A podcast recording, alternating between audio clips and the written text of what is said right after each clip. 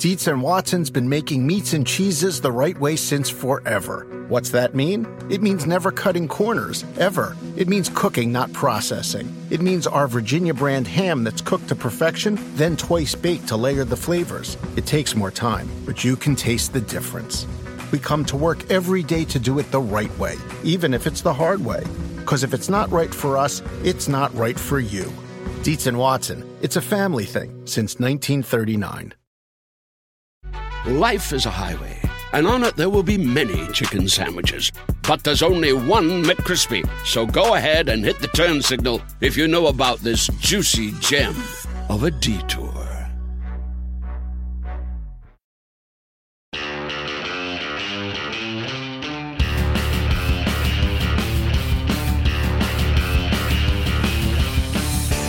Hi, welcome to the NASCAR NBC podcast. I'm your host, Nate Ryan, here with the NASCAR Hall of Famer Dale Jarrett.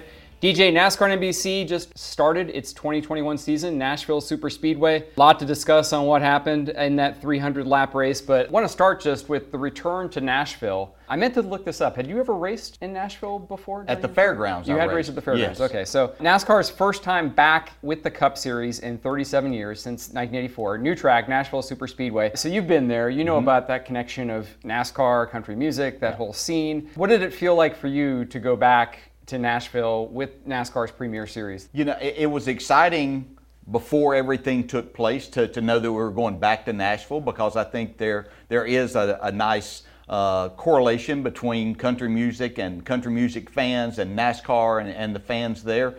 And uh, it's a, a great city, uh, a lot of entertainment. And, and even though the Nashville Super Speedway is far from downtown Nashville. Uh, the, the fans came, they had a great time, it was exciting.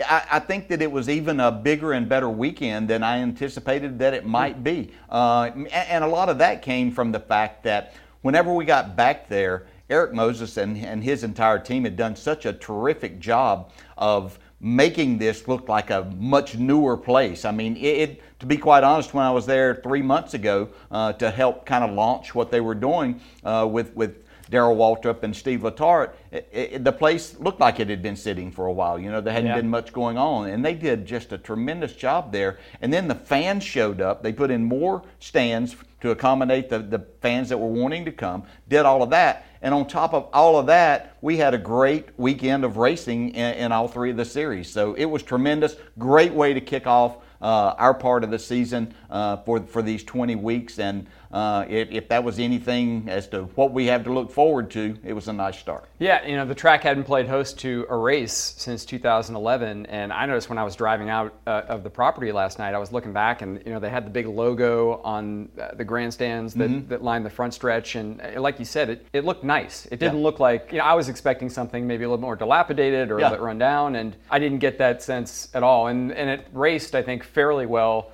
I mean, better than I think some drivers were expecting, given all the concerns about tires during the tests and the and the resin they put down. It seemed like it raced fairly well. It, it really did. I think that you know, once the Cup cars hit the track for their practice on Saturday, the entire scope of the weekend changed because uh, the Cup cars, even with the, the low downforce package that they ran and, and higher, higher horsepower, uh, they, they still have way more downforce than either the trucks or the Xfinity cars. So hmm. even though both of them had been on the track, it wasn't until the Cup cars got on there and moved the racing groove up that we saw potential for the Xfinity race on Saturday and then the Cup race on Sunday to be a much wider racetrack and, and the drivers to have options. And that's what you really wanted to see. I think every driver and, and most of us were concerned that we were going to go there and see something that was just a one groove racetrack, possibly very difficult to maneuver around and might not see a lot of passing. And we saw anything but that, especially with the Xfinity race and the Cup race on Sunday. Yeah, drivers did have options. Uh, unfortunately for the field, the one option they didn't really have was catching Kyle Larson,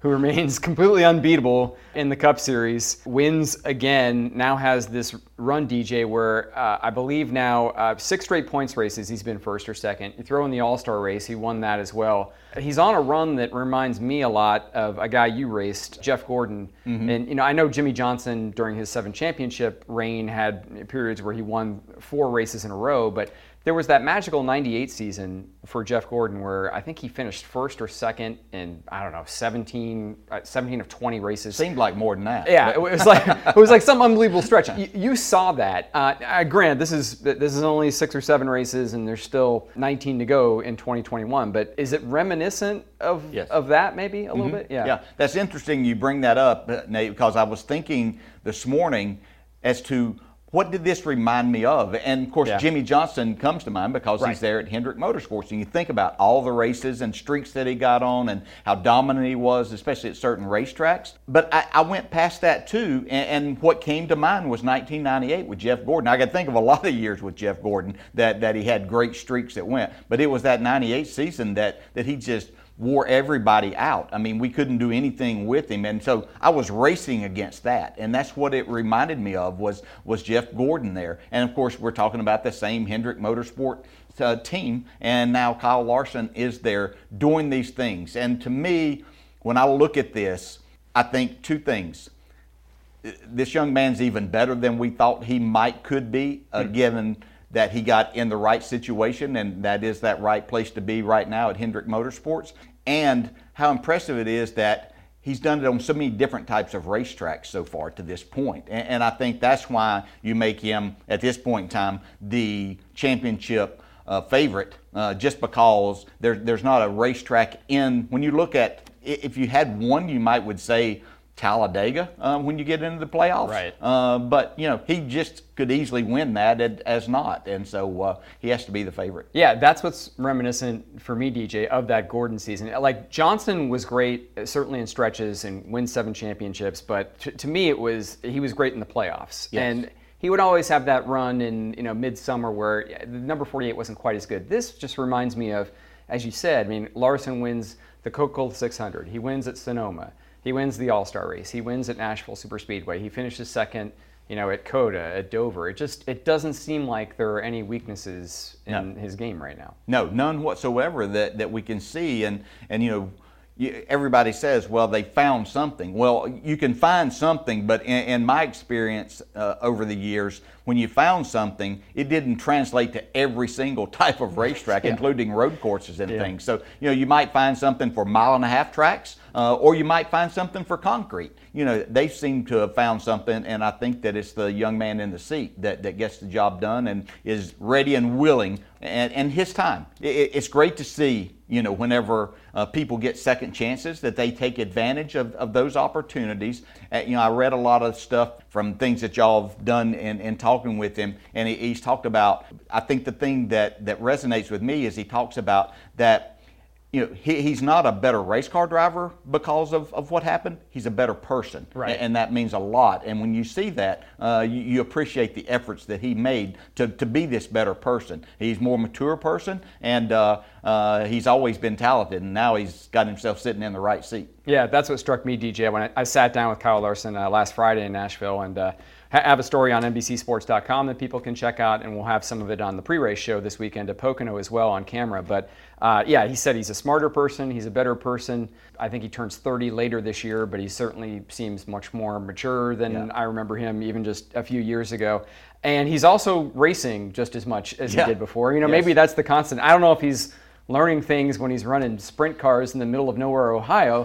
but um, he says that it actually does help him a little bit. I think all the all the racing helps for everything. Like I go, I win a cup race, and and it helps me for dirt racing. I think too, getting a, even though it's different race cars, like looking at driver telemetry data and stuff helps when I go race a sprint car as well. Even though, like I said, they're different cars, you can still kind of I can kind of imagine a line in my head of what I'm doing and in the sprint car, and I think that helps me. And then too, I think just racing a lot, and and I'm in racing situations more than anybody else in the world, really, but especially in Cup, and I think that helps me stay sharp. Uh, it helps me be aggressive. It helps me understand what things are doing and tracks changing and stuff like that. So, and, and two, I think you're just getting into a rhythm and staying in a rhythm, you know, where none of these guys are going to get back in a car until Saturday, and and I think it's a big advantage for me to be in a car multiple times throughout the week. I know you didn't grow up racing dirt, Mm-hmm. yeah. uh, you know, out here in North Carolina, but Kyle Larson said, told us he's going to be racing this week, I think, in South Dakota a couple more times. Like I said, he, he raced Ohio twice last week, and then he drove his motor home to Nashville in the middle of the night, got there at 4.30 in the morning, and then boundless energy. Like his stamina, Rick Hendrick was saying, was just unbelievable. I mean, what do you make of this, that he's able to compete, which you know what this is like, at the top level in NASCAR, but then just go drop down and run these yeah. other races on the side. Uh, against the very best. Yeah. You know, that's, that's the thing. Yeah. That's hit. It's not like that he's just going to a local short track uh, and, and running some races. You know, he's going uh, up against the best in the business uh, when he's driving those sprint cars. And, yeah. Uh, you know, they do it. And I realize he did it full time pretty much last year after everything took place. And, um, uh, I, I, think that it does make him a better driver. I knew whenever I was able to continue to run the Xfinity series uh, during my career, uh, it, it, helped me to be a better driver on the Cup side.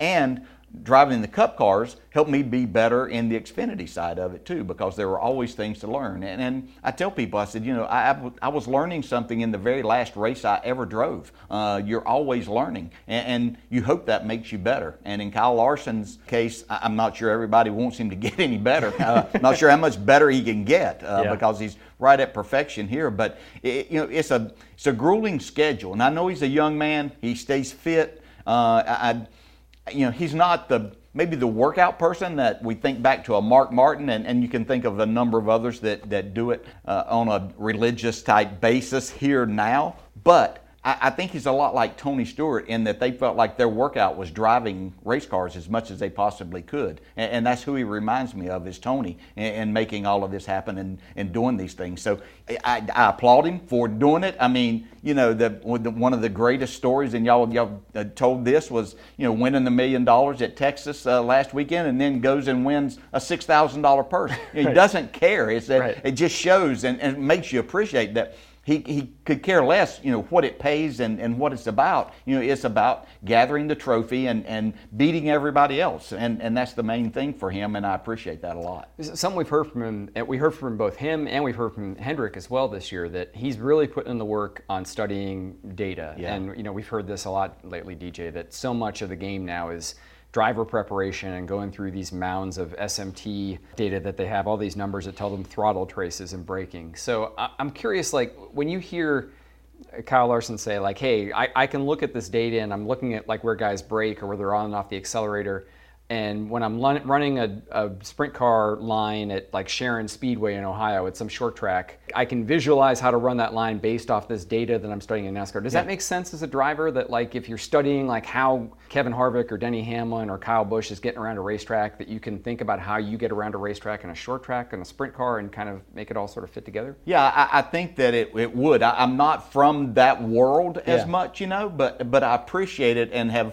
gotten more into it and talking to the drivers about what they look at there and, and you know how does this help them? How can this make you better against your competition? You know before all of this came about and having all of that information uh, and, and, it's basically real time. You can see it uh, you know happening. The, the crews can watch it during the race and see what they need to do. And you know as they were guiding larson yesterday as to how he could save the fuel and watching how he was doing that and everything. But for him to be able to look at all of this and then transfer that to a sprint car is just amazing. But it, it shows me the knowledge that he has of driving these cars and, and how it can be helpful. Uh, and I'm sure there are things that he finds that he does with his sprint car that maybe he doesn't see it yeah. Uh, but he understands that, hey, that can help me in the cup car. And so now the question is okay, if everybody's seeing and understands what Kyle Larson is doing, why aren't they doing a better job of trying to do what he does? Yeah. And I will guarantee you that another thing that helps, and he might not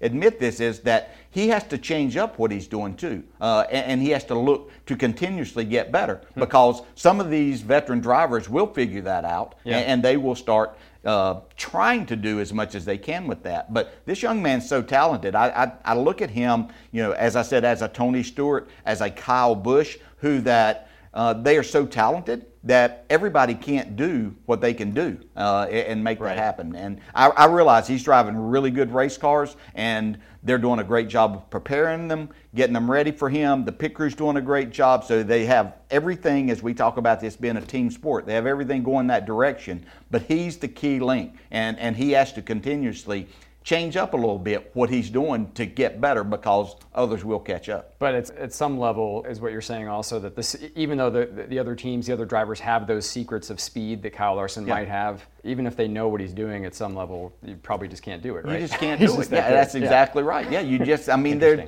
Th- there's a reason that superstars in, in every form and every sport separate themselves. And so you look at, you know, what made Michael Jordan so much better than other people that look like physically, they might be as talented or more talented than Michael Jordan. Uh, but, but he had those tangibles. And, and so Kyle Larson is one of those people in this sport right now that, that has that ability to do things with a race car that, that others just can't do, uh, even if they see it. Uh, they probably can't make that happen.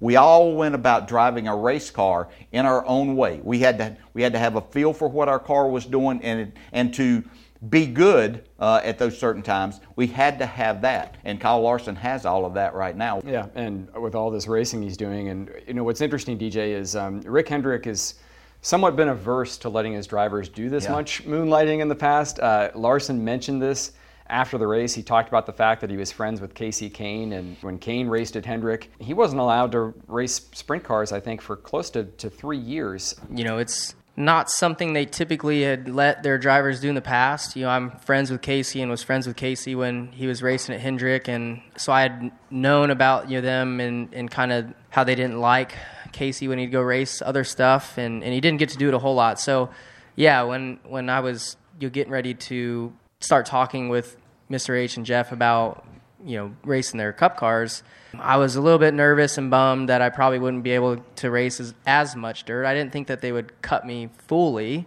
but uh, i also didn't expect them to kind of let me do whatever i wanted either so um, you know it's it's worked out really great for me um, you know cliff i think understands that when I race, I'm I'm a I get better and, and I just kind of go through him on what races I want to run and, and he's been cool to to let me race as long as like yeah it's not interfering with anything that I've got going on um, with the NASCAR team because that's always been my number one priority. So he's definitely getting a little bit more dispensation than some of the other drivers uh, might have gotten in the past at Hendrick. And Rick Hendrick talked about this post race at, at Nashville, and he said, Well, you know, I've let Chase do races and uh, and Alex, and so I I basically told them, you know, if you get hurt, I got to put somebody in the car. So I think as we get closer in the playoffs, I think we'll slow some of it down. But I think uh, Cliff and I've talked about it. You know, I think it makes him better to to drive all these different cars, and especially those high horsepower cars on dirt. And the the one thing that, that Cliff has talked to me about is he spends as much time or more time than any other driver in the shop. So if he wants to race and he's got this as a priority, and I mean he digs and digs and digs. It's all he thinks about. So um, you know I, I you know I think he's happier. I want him happy. I don't want him don't want him hurt. But I've you know I've, I've kind of given up on these guys wanting to drive. And, and the crew chiefs and I've talked about it. They think it's they think it's good, and the the uh, safety deals are, are better. So I've uh, I've told them all they can drive what they want to. Does it surprise you a little bit that they've allowed Kyle Larson to do as much? Because this was also a discussion for Larson at Ganassi. Mm-hmm. I think Chip limited Kyle Larson to 25 races a year. So, but now it seems like he's got pretty much a blank check at Hendrick Motorsports. Yeah, I, it, it's it is a little bit surprising in, in the way that when you think about what these owners have tied up in, in these drivers. I, I mean, Rick Hendrick went out on a limb, especially with Kyle Larson here, to, to bring him in there uh, in, with his whole situation uh, from last year. And, and so he has not only money, but but he has you know other companies and and Chevrolet and a lot of people involved in this uh, that that he had to sell on the fact that this is a young man that that we need to bring in here. So now he's delivering on the racetrack. He looks like a genius, which he is. And I told him that yesterday. He's the smartest man in the world. I saw Rick Hendrick. Yeah, he, he had just walked up. I walked over to speak to Kyle Larson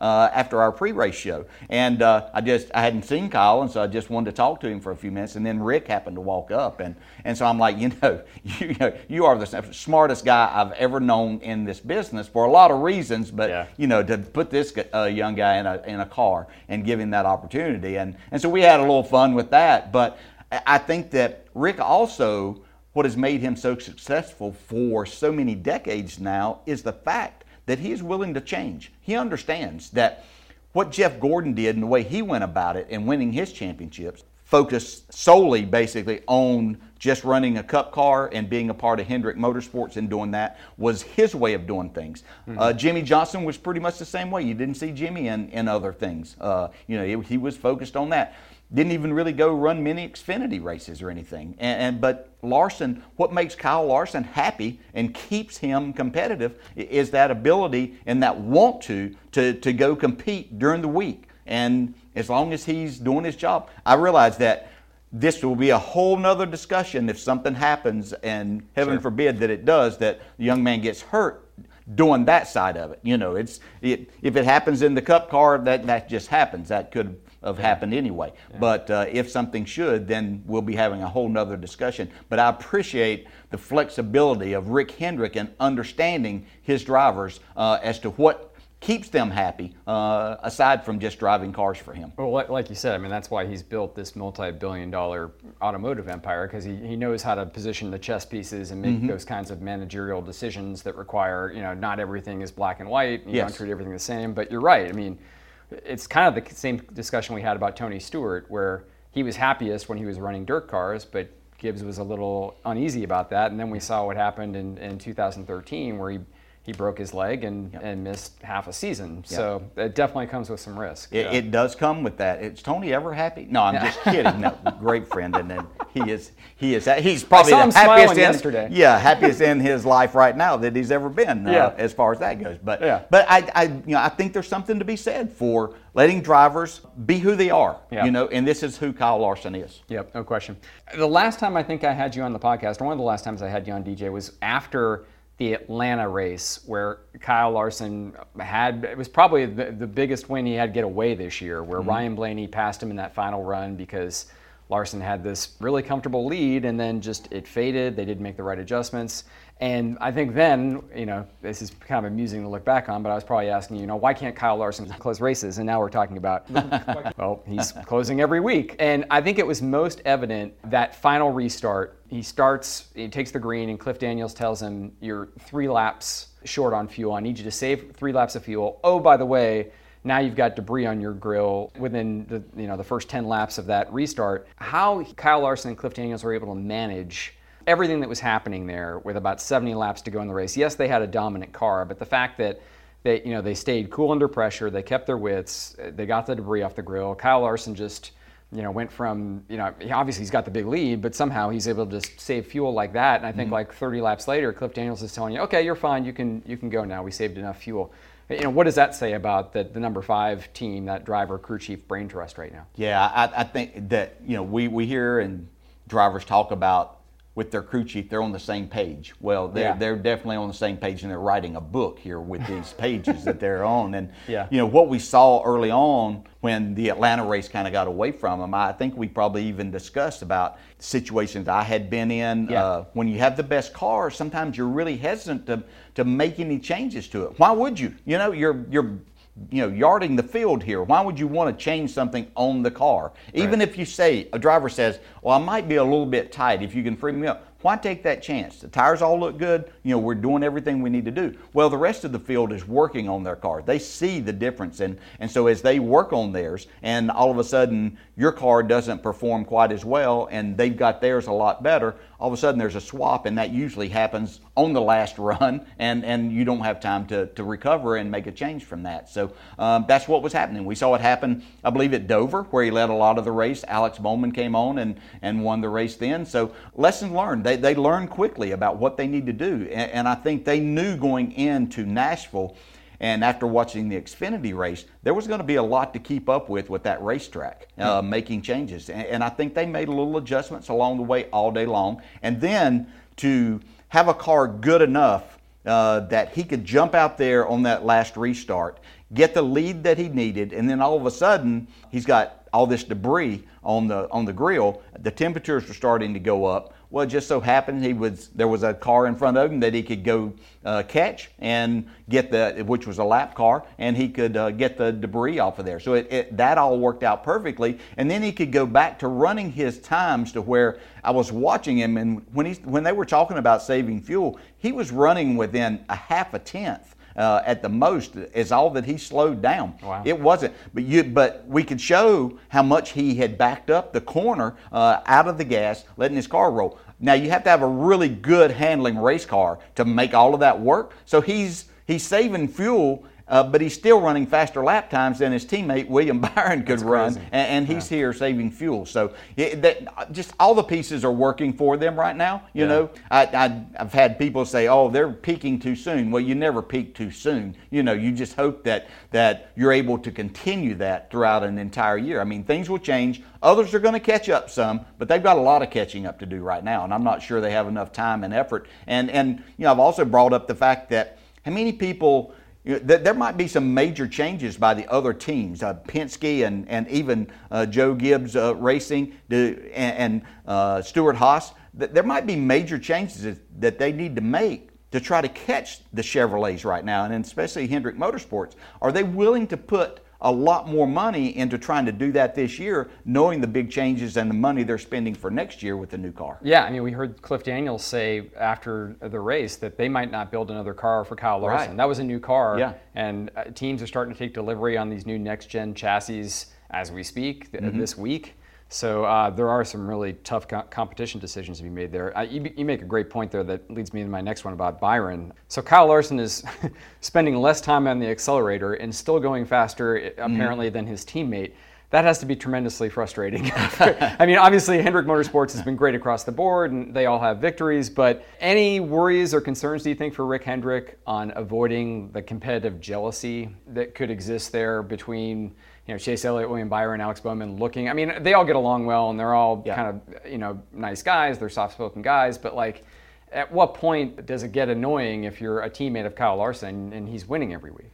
Yeah, I, I think that, okay, so Rick Hendrick has had this problem, if you will, a, a, number of times. A we talk about Jeff have. Gordon, you know, yeah, and so yeah. he had teammates when he was there and winning, and, and you know nobody else could do the things that Jeff Gordon same thing with Jimmie Johnson uh, during uh, the best years that he was there, for, which were a lot of years. So th- this is happening a lot. Uh, and, and, when you have an organization like this that uh, you get the most talented drivers, then you're going to have to deal with those situations. And um, Rick is, is, has had to do this before. So I think he's well in control of that. In, in a world now to where with these organizations, and I will, since we're talking Hendrick Motorsports, there is nothing that they can do with this five car that the other three teams don't know about. That you know, it's just all there in front. It's just a matter of what Kyle Larson is capable of doing versus their drivers and, mm-hmm. and, doing. And you know, it comes down to that.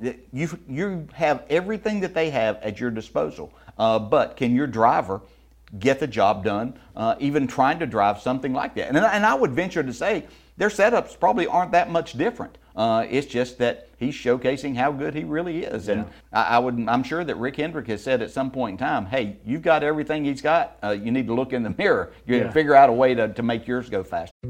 Dietz and Watson's been making meats and cheeses the right way since forever. What's that mean? It means never cutting corners, ever. It means cooking, not processing. It means our Virginia brand ham that's cooked to perfection, then twice baked to layer the flavors. It takes more time, but you can taste the difference.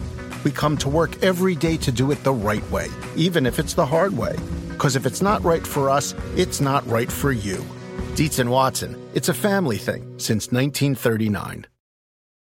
Do you want a beautiful lawn? Enter TruGreen, the easiest way to get a great lawn. Just water and mow, and they'll do the rest. Weed control, fertilization, aeration, and more. TruGreen is the official lawn care treatment provider of the PGA Tour, and they have a verified best price, which guarantees you the lowest price with no compromise on quality. You do you. Let TruGreen do your lawn care. Visit trugreen.com, T R U G R E E N.com to get the best lawn at the best price with the best people. Guaranteed. Life is a highway, and on it there will be many chicken sandwiches. But there's only one McCrispy. So go ahead and hit the turn signal if you know about this juicy gem of a detour. One other Hendrick driver to talk about, Chase Elliott. We were discussing this beforehand. Five lug nuts loose results in disqualification for the number nine Chevrolet. Kind of an interesting thing here happening, DJ. That you know we were talking about this. That it seems like teams are gambling a little bit more on Yeah. pit stops and maybe not hitting all the lugs. Yep, very Uh, evident. Yeah, yeah. Uh, This may be an example of that. You think? Or? I think definitely. Uh, I, I'm, I was surprised there were five that were on there because they've been getting to where they're. You, it's very evident to watch it, uh, even from the TV broadcast when they're they're showing uh, the the tire changes that that they're only hitting four on those left sides uh, pretty much all the time uh, until it comes down to that what they think is their last stop. When they get in that window and they think then they hit, they have they know they need to have five on there. And so they're they're doing their job there. But um, I think this was just maybe the jack got dropped too early here, but I, I do think you know we've been through this a few years ago with with the lug nuts and NASCAR making changes and making rules. Uh, but I think it's something that might have to be looked at. You know, the technology's there that they see everything going on, but uh, there, there's a lot of that happening. Obviously, that's going to be no more next year with the new car, but we've still got 19 races to deal with this year. You know, when we go to the just single lug nut there next year. Yeah. And, uh, but you know, this was unfortunate for them fortunate in the result that it didn't create a crash uh, because if that wheel comes off, uh, that's not a good situation for their driver Chase Elliott to, to be put in. And you know, I, I admire him for staying out there. That's the hardest thing in the world as a driver to sit there and continue to drive a race car reasonably hard. And even backing down, you're still going really fast. And uh, to, to gut it out and, and uh, put yourself in that position, that, that was tough. But I, I- I get I didn't even realize until today that the the penalties, uh, you know, that's a huge penalty. Obviously, finishing last and ta getting all your stage points and everything taken away. But he does keep his crew chief, so he doesn't get suspended. So Yeah. there was a bright side to it, if anything. Yeah, yeah, we were talking about that too as well. That like if the wheel comes off when you're on the track and NASCAR determines it's because of loose lug nuts, then you lose your crew chief and possibly a couple of pit crew members for multiple races on suspension. Versus this, where Chase Elliott loses all his points, he loses a playoff point, he loses Yeah. stage points. You know, which is worse? I guess uh, Yeah. it's it's um, it could be argued perhaps either way. Yeah, if he Um, ends up uh, somewhere along the way in, in getting through one of the the segments uh, in the playoffs uh, by one one playoff point or one point, uh, Yeah. then then we might look at this a little differently. But but right now it seems to be uh, an okay trade-off because they are in the playoffs with their victory. A lot of teams uh, had problems yesterday, DJ, with brake rotors. Uh, and Cliff Daniels was saying after the race that Larson went really conservative. They actually had a short track type brake package on the Larson car. Uh, did it surprise you how much teams missed on brakes, or is that just uh, you know one of those symptoms of a new racetrack? I think a, a, a lot of it goes to the new racetrack. Um, maybe didn't everybody didn't get uh, the information of how much brakes they were using during the tire test. I saw where Chase Briscoe said that they had brake problems, even knowing uh, that there was go- could possibly be an issue. That they beefed up their stuff before they came back uh, for the race. So it was a little surprising to see them. Uh, you know, it again. it- This is a racetrack that deceiving as a driver to, to look at and think how far you can drive it in the corner uh, because it seems like it, it should be like a mile and a half track where you're not going to use a lot of brakes. But then once you get there, it drives a lot more like a short track. And, and so then you find yourself in a problem. And I think a lot of the crew chiefs thought that braking wouldn't be as big an issue as it turned out to be. And, and uh, you know, it was unfortunate for a lot of the teams. Uh, uh, you think about drivers that were sitting there inside the, the top 16 or right around there. Some benefited uh, from that by, you know, Kurt Busch is one that got himself much closer uh, Yeah. to that, Yeah. that uh, bubble. And uh, then uh, you know others had had some real problems. So uh, you know, it made for an interesting day, uh, just unfortunate for some. Yeah, I mean, it was it was an interesting day. Like a, a lot of cautions. You know, Ryan Blaney said it that it seemed like practice Saturday that the racetrack behaved a lot different than Sunday, yeah. and I think Blaney said that uh, essentially, you know, we thought the track was so tight Saturday we put all this turn in the car and you know made mm-hmm. it handle better, and then the race starts and no one has any grip at all, and it's we're set up to be loose, and the racetrack's completely like we can't even handle it. Yeah, you know the the the word and talk of the day on Saturday with the Xfinity race was the resin. Yeah, uh, you know, totally different than the PJ one that we've seen at right. other tracks and things. Right. And what a great thing it seemed to be. Uh, Dale Jr. and I were were talking on the the pre-race show on Saturday about you know how that cup practice had kind of changed everything uh, uh, that they had on Saturday, and, and you could see that this was going to be a wider racetrack now, and you know how great this might be. And then you got in and saw the Xfinity race, and it was just outstanding. And, and you know drivers running uh, and using that uh, line around there through the corners. Uh, but what we saw towards the end of the race, I started to get concerned. End of the race on Saturday with the Xfinity cars as we, we saw Justin Allgaier and then Kyle Busch start migrating back to the bottom of the racetrack, I started wondering, is that going away? Hmm. And uh, some up there. And, and, I actually asked Jeff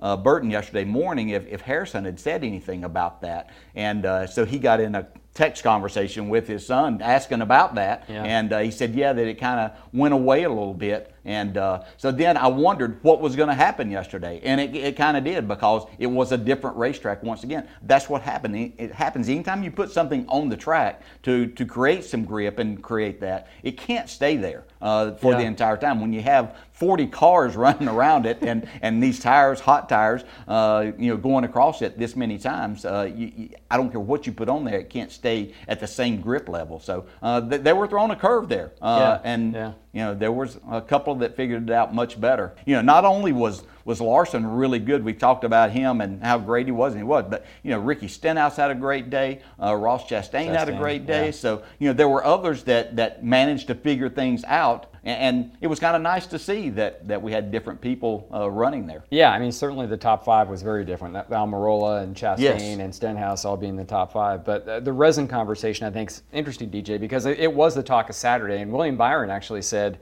this is good. You know, do this yeah. everywhere. Don't do PJ1 anymore. Yeah. Um, some other guys, Kevin Harvick said, do neither. I don't think he wants anything applied to the racetrack anymore.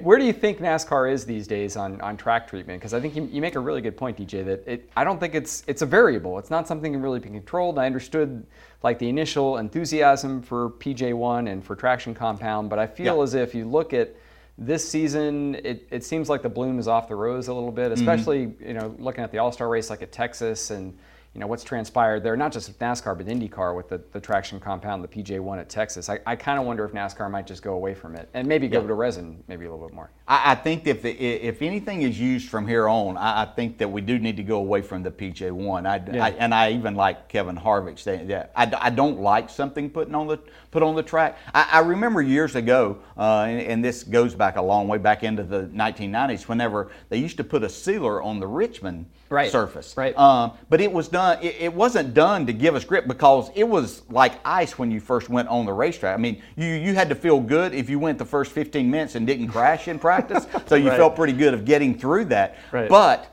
it, as as the weekend went on, then you got opportunities and you could right. move around. I mean, you would start out on the bottom and move. I mean, we were almost all the way up against the wall right. at times because the that. seal would wear off. Yes. and the, and the groove yeah. would widen. So you would, so, yeah. So yeah, you yeah. were looking for somewhere else to run, and, Yeah. and with that, so it wasn't that you got more grip from that. Right. Uh, so trying to create grip, I think, is a bad thing. I think that with, with the, the downforce packages that that they have now, and looking at uh, Goodyear, uh, I, I know that things have been put on hold a little bit after last year, uh, the, the way that things went as far as testing and, and coming up with more uh, tire compounds and, and things like that for it. But I, I, think that they're far enough ahead that we could do without a lot of that.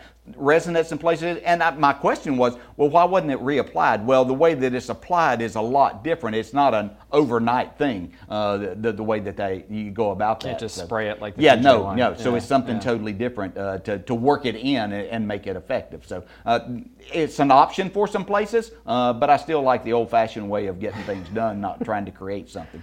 Well, we'll probably see a little bit more of that at Pocono Raceway. And before we get out of here, I just want to get your thoughts on that. 550 horsepower return here. Kyle Larson has been the dominator recently. Texas, the All Star race, Charlotte, the 600 at these 550 horsepower tracks. And Hendrick Motorsports has been really good as well. So are you expecting two races back to back at Pocono. Are you expecting maybe a, a doubleheader Hendrick call? I, I, think so. Yeah, and, and I, I, think that you know William Byron is one that I look at that I think that if if, if somebody's going to go take one of those away from Kyle Larson, I, I, think that it, it might be William Byron that, that does that. Uh, not saying that Chase Elliott's not not capable and Alex Bowman also, but uh, just when I look at performance week in and week out, uh, that 24 car and, and that team uh, Rudy has made a, a big difference there uh, coming in as the crew chief. They're going to be hard pressed to keep up with them. Uh, you know, whenever you know, when you're at places that are flat out and you can't beat them there, like like what Texas was uh, for the the most part, uh, when you have a place, they're not going to be completely flat out through all three corners at Pocono. So you have some opportunity there uh, that that you could try to get up there with them. But I think that between the body, uh, how hard Chevrolet worked, you know, this was uh, the same car that was a lot of bad things said about when they first came out with this uh, Chevrolet Camaro. That they, they didn't like it. Things weren't weren't great for them. They made some changes to it, especially the nose, and then the efforts that, that Hendrick Motorsports and, and others put forth with the engine combination last year uh, has really made the Chevrolet, uh, the, the car right now. Uh, but there's still a lot of good drivers and teams. So I, am not saying that, you know, don't watch because uh, it's only going to be Hendrick Motorsports. Uh, I, I, think it'll be highly entertaining. And I really like the idea of the doubleheader weekend where, you know, you run a race and, and you always say, hey, if I could have done this, I would have been better. So yeah. let's see who able, who's able to do that. Yeah, they definitely had some success with that last year. With we'll see. Maybe yeah. you know, no matter what happens, I'm sure Kyle Larson's going to win, win, in South Dakota. So if you're a Larson fan, you're probably still going to get a victory. But yeah, maybe we'll see somebody else besides Kyle Larson and victory lane at Pocono. Appreciate you being here as always, DJ. Thanks Absolutely. For Thanks. Me. Appreciate it. Our thanks again to NASCAR and NBC analyst Dale Jarrett for joining the NASCAR and NBC podcast to talk about Nashville Super Speedway. Always great insight from the NASCAR Hall of Famer. And by the way, I should mention that DJ's son, Zach Jarrett, recently was promoted to the Baltimore Orioles AAA team in Norfolk, Virginia. DJ has talked about Zach's baseball career on this podcast before, so pretty cool news that Dale Jarrett's son is now one step away from the major leagues. Thanks as well to NBC Sports producers Aaron Feldstein and Emily Conboy for helping with the coordination and recording of this podcast. As noted, NASCAR is at Pocono Raceway for a Cup Series doubleheader this weekend. Saturday's coverage gets started at 2:30 p.m. Eastern on NBCSN, and then on Sunday, it's 10 consecutive hours of motorsports on NBCSN, starting at noon with the Xfinity race at Pocono. That leads directly into the Cup Series pre-race at around 2:30 p.m. Eastern, and then the Cup race, and then after that, it's the re-air of IMSA's endurance race Sunday at Watkins Glen International. That'll begin at around 7 p.m. Eastern on NBCSN. So IMSA and NASCAR, 10 straight hours. Get your dial locked into NBCSN for motorsports on Sunday. Also, I would be remiss if I didn't mention NBC Sports digital coverage. Both Dustin Long and Chris Estrada will be on site at Pocono Raceway covering all the action from both Cup races and the Xfinity race for NBCSports.com slash NASCAR. So make sure to go check out Dustin and Chris's stuff on NASCAR Talk.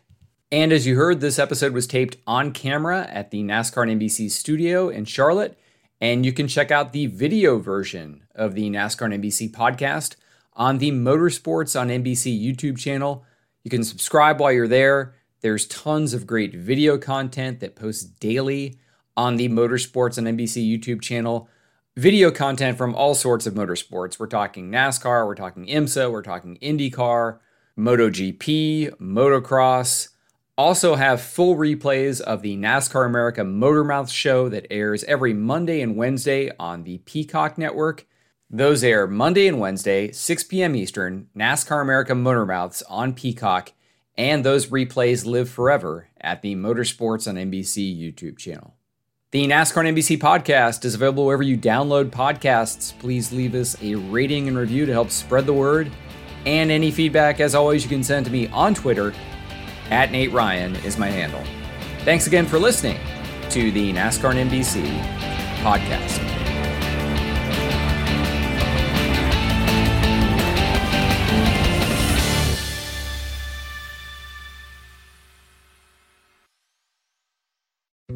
Dietz and Watson's been making meats and cheeses the right way since forever. What's that mean? It means never cutting corners, ever. It means cooking, not processing. It means our Virginia brand ham that's cooked to perfection, then twice baked to layer the flavors. It takes more time, but you can taste the difference.